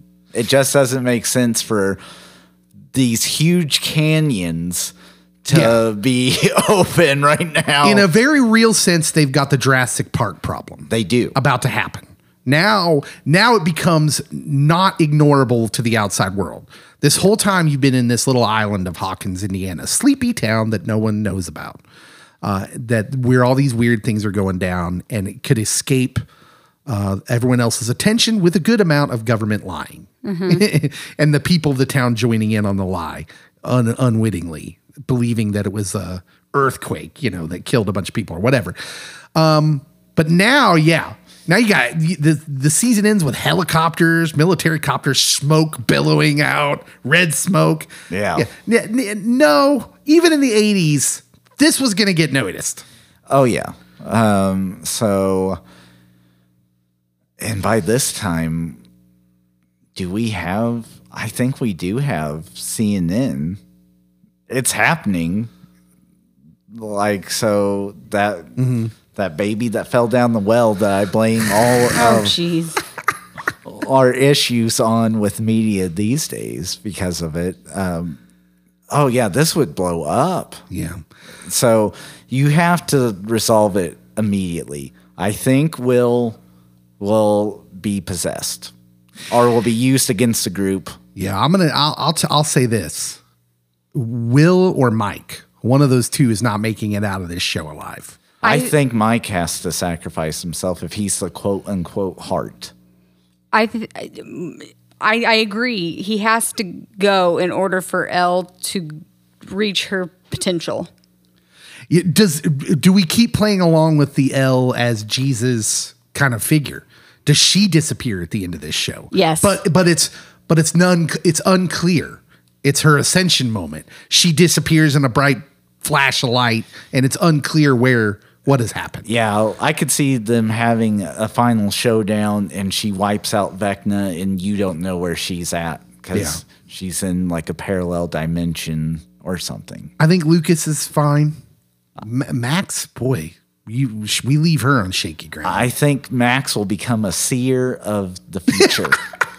Oh because she's blind. yes, that's how it works in every other TV show and movie. Cody thinks Max is going to develop superpowers. Somebody has to. She El can't do it by herself. Du- And- Dustin definitely survives. Yes. I don't see them killing off Dustin. no, I, I thought for sure Steve was a goner this season. I did too. So I'm not so sure that because there's a lot of foreshadowing. There was a lot of foreshadowing with Steve this season, kind of in the mm-hmm. vein of Eddie, where like he's directionless. They make a point of telling you he's directionless. He's self-aware that he's directionless. He do, he wants the important cause, right? He doesn't want to be the babysitter. He wants to be the hero. Mm-hmm. Mm-hmm. Even though he's telling Eddie, "Don't be the hero," Yeah. um, but secretly he wants to be. And I think, yeah, yeah, that some in some fashion Steve will end up being a guy who buys it in the final season. Nancy will live. thank goodness. Hopper and Joyce live happily ever after, in my opinion. I think they they're fine. Uh, but how does this? Because now everything's in place. There's no mystery, right? It's just this is the setting up for the final showdown. Should be, unless like Leah hinted at, if I was understanding her correctly, that there's something behind Vecna that's even stronger. There is. We know this. Do we? Yeah. You think so? yeah. What's your reasoning? Because they said that already. Well, Dustin implied his theory. what was his? Which Dustin has been right every step he of the way? He has. way. He's never wrong. And he said that uh, Vecna is just the the what he called him the four star general, and that the mind flayer was the he's the big guy. He's the one that's really running everything. Okay. And that Vecna was just basically his So let's talk about the the the dust that the Russians have. That's clearly part of the mind flayer. right. Mm-hmm. that gets into the monsters, right? It goes into the monsters, which is why when he kills the one, like they all fall, mm-hmm. right? Because they have hive mind, and at that point, the mind flayer is taking control of all the mm-hmm. Demogorgons. Um, yeah, is the mind flayer the bigger evil? Is he?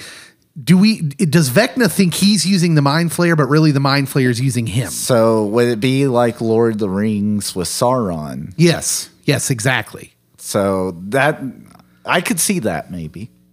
Um. Yeah, I well, and the Duffer Brothers are big fans of homages, so I could see that. Here's the other thing that I think you should be prepared for: is Vecna Eleven's dad?